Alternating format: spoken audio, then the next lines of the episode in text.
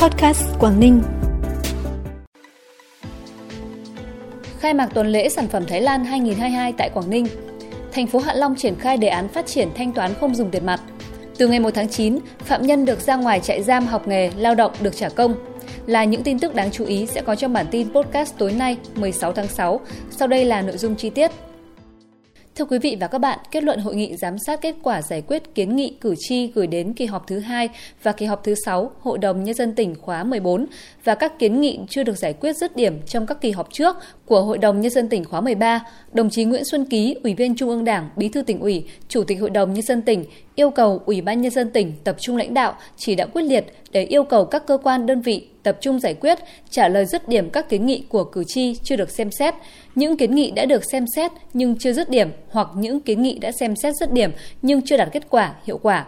Đối với những vấn đề cử tri kiến nghị kéo dài chưa được giải quyết mà có liên quan trách nhiệm của nhiều cơ quan, tổ chức, đơn vị hoặc trong quá trình xem xét giải quyết còn nhiều ý kiến khác nhau, Ủy ban nhân dân tỉnh cần lập tổ công tác liên ngành để xử lý dứt điểm các vụ việc các sở ngành cơ quan đơn vị thuộc Ủy ban nhân dân tỉnh tăng cường trách nhiệm của người đứng đầu và cấp phó để xem xét giải quyết sớm các kiến nghị của cử tri bị chậm giải quyết thời gian qua. Đối với những kiến nghị đã giải quyết, cần công khai các kiến nghị giải quyết trên các phương tiện thông tin đại chúng.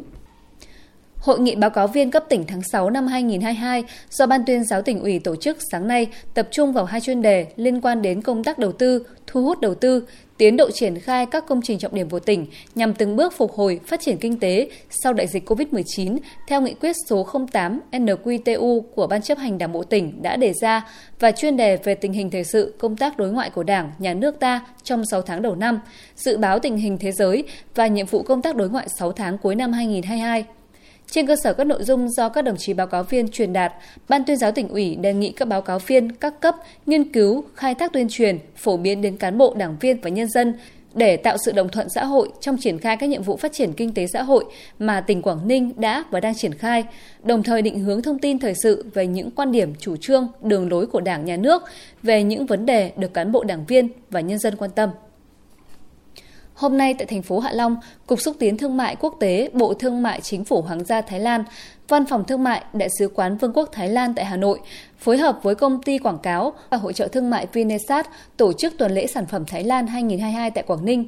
Diễn ra từ ngày 16 đến hết ngày 19 tháng 6, tuần lễ sản phẩm Thái Lan 2022 tại Quảng Ninh có quy mô 62 gian hàng của 49 công ty Thái Lan, văn phòng đại diện và đại lý phân phối tại Việt Nam – các gian hàng trưng bày nhiều loại sản phẩm dịch vụ nổi bật như thực phẩm và đồ uống, sản phẩm gia dụng, điện gia dụng, dệt may, trang sức, mỹ phẩm, sản phẩm làm đẹp, quà tặng và trang trí nội thất, dịch vụ du lịch và xúc tiến thương mại. Tuần lễ sản phẩm Thái Lan 2022 tại Quảng Ninh sẽ góp phần thúc đẩy các hoạt động thương mại song phương và tăng cường hiểu biết lẫn nhau giữa hai nước Thái Lan và Việt Nam. Bản tin tiếp tục với những thông tin đáng chú ý khác. Thực hiện mục tiêu giảm nghèo bền vững, thời gian qua tỉnh Quảng Ninh đã triển khai nhiều giải pháp để cải thiện tiêu chí thu nhập và cải thiện các chỉ số thiếu hụt các dịch vụ xã hội cơ bản theo chuẩn nghèo đa chiều giai đoạn 2016-2020. Nhờ đó nhiều hộ gia đình đã thoát nghèo, nâng cao đời sống vật chất và tinh thần. Tuy nhiên hiện nay, theo chuẩn nghèo đa chiều mới giai đoạn 2021-2025 theo quy định của Trung ương, Bước vào năm 2022, toàn tỉnh vẫn còn 1.526 hộ nghèo, chiếm tỷ lệ 0,41% tổng số hộ dân toàn tỉnh. 5.553 hộ cận nghèo, chiếm tỷ lệ 0,41% tổng số hộ dân toàn tỉnh. Theo kết quả giả soát, hầu hết các hộ nghèo này tập trung tại các khu vực miền núi, biên giới, hải đảo của tỉnh. Với mục tiêu giảm nghèo bền vững, để hộ nghèo, người dân vùng khó khăn được hưởng cuộc sống ấm no, hạnh phúc, không ai bị bỏ lại phía sau, tỉnh đã và đang nỗ lực thực hiện đồng bộ các giải pháp. Với những việc làm cụ thể thiết thực, từ đầu năm đến nay, toàn tỉnh đã giảm được 205 hộ nghèo, đạt tỷ lệ 0,05%. Nhiều mô hình hiệu quả đã giúp đỡ các hộ nghèo phát triển kinh tế gia đình, từng bước vươn lên trong cuộc sống, thoát nghèo bền vững, quyết không để tái nghèo. Ủy ban nhân dân thành phố Hạ Long vừa tổ chức hội nghị triển khai đề án phát triển thanh toán không dùng tiền mặt giai đoạn 2021-2025. Theo đó, phấn đấu đến năm 2025, giá trị thanh toán không dùng tiền mặt gấp 25 lần GDP, thanh toán không dùng tiền mặt trong thương mại điện tử đạt 50%. Từ 90% người dân từ 15 tuổi trở lên có tài khoản giao dịch tại ngân hàng hoặc các tổ chức được phép khác. 100% cơ sở giáo dục, cơ sở khám chữa bệnh trên địa bàn đô thị chấp nhận thanh toán học phí, dịch vụ bằng phương thức thanh toán không dùng tiền mặt. Thành phố Hạ Long cam kết tạo điều kiện tốt nhất để các doanh nghiệp triển khai đề án, đẩy mạnh tuyên truyền về các dịch vụ, tiện ích của thanh toán không dùng tiền mặt, tăng cường ứng dụng công nghệ thông tin, xây dựng chính quyền số, triển khai đồng bộ các cơ chế chính sách về phát triển thanh toán không dùng tiền mặt. Cơ quan cảnh sát điều tra công an thành phố Cẩm Phả vừa ra lệnh bắt khẩn cấp đối với ba đối tượng gồm Trần Anh Tuấn, Nguyễn Văn Tú đều trú tại khu Tân Lập, phường Cẩm Thủy, thành phố Cẩm Phả và Đặng Thị Tĩnh, trú tại xã Ngũ Lão, huyện Thủy Nguyên, thành phố Hải Phòng về hành vi tổ chức sử dụng trái phép chất ma túy tại quán karaoke For You thuộc tổ 5 khu 6C, phường Cẩm Trung, thành phố Cẩm Phả. Quá trình mở rộng điều tra truy xét, cơ quan cảnh sát điều tra đã bắt khẩn cấp tiếp đối tượng Phạm Kiều Oanh, trú tại thôn Ngả 2, xã Vũ Lễ, huyện Bắc Sơn, tỉnh Lạng Sơn, về hành vi mua bán trái phép chất ma túy. Hiện cơ quan cảnh sát điều tra công an thành phố Cẩm Phả đang tiếp tục củng cố tài liệu chứng cứ, mở rộng điều tra để xử lý các đối tượng liên quan khác theo đúng quy định của pháp luật.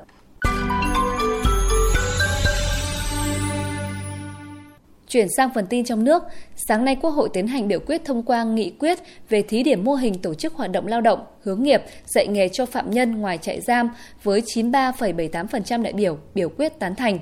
Theo đó, trại giam được áp dụng thí điểm hợp tác với tổ chức trong nước để tổ chức hoạt động lao động, hướng nghiệp, dạy nghề cho phạm nhân ngoài trại giam. Cụ thể, trại giam chịu trách nhiệm xây dựng kế hoạch, trực tiếp quản lý, giám sát khu lao động, hướng nghiệp, dạy nghề ngoài trại giam, quản lý giam giữ, giáo dục cải tạo và tổ chức hoạt động lao động hướng nghiệp dạy nghề cho phạm nhân như trong trại giam. Nghị quyết quy định số lượng trại giam được áp dụng thí điểm theo nghị quyết này không quá 1 phần 3 tổng số trại giam thuộc Bộ Công an. Nghị quyết này có hiệu lực thi hành từ ngày 1 tháng 9 năm 2022 và được thực hiện trong 5 năm. Liên quan đến đà tăng mạnh của giá xăng, bên hành lang Quốc hội sáng nay, Bộ trưởng Bộ Tài chính Hồ Đức Phước cho biết, Bộ đang phối hợp với các cơ quan liên quan tham mưu cho chính phủ để chính phủ trình phương án giảm 50% thuế bảo vệ môi trường. Thường vụ Quốc hội đã đồng ý. Theo Bộ trưởng Hồ Đức Phước, nếu muốn giảm tiếp 50% nữa, thẩm quyền thuộc về Quốc hội. Ngoài ra còn có các loại thuế khác là thuế tiêu thụ đặc biệt 10%, thuế xuất nhập khẩu 8%, thuế VAT 10%. Có giảm thuế tiêu thụ đặc biệt hay không cũng thuộc thẩm quyền của Quốc hội. Tuy nhiên, Bộ Tài chính cho biết trước mắt sẽ đánh giá tác động và báo cáo chính phủ để chính Quốc hội cân nhắc việc giảm thuế nhằm giảm giá xăng dầu. Tin quốc tế, theo thông tin từ Tập đoàn Đường sắt Quốc gia Trung Quốc, một đoạn đường sắt mới dài 825 km nối thành phố Hòa Điền phía tây nam Tân Cương với huyện Nhược Khương phía đông nam khu tự trị này đã chính thức đi vào hoạt động từ ngày hôm nay. Tuyến đường sắt có tốc độ thiết kế 120 km/h với 22 ga, sẽ mất khoảng 11 tiếng rưỡi để đi hết quãng đường.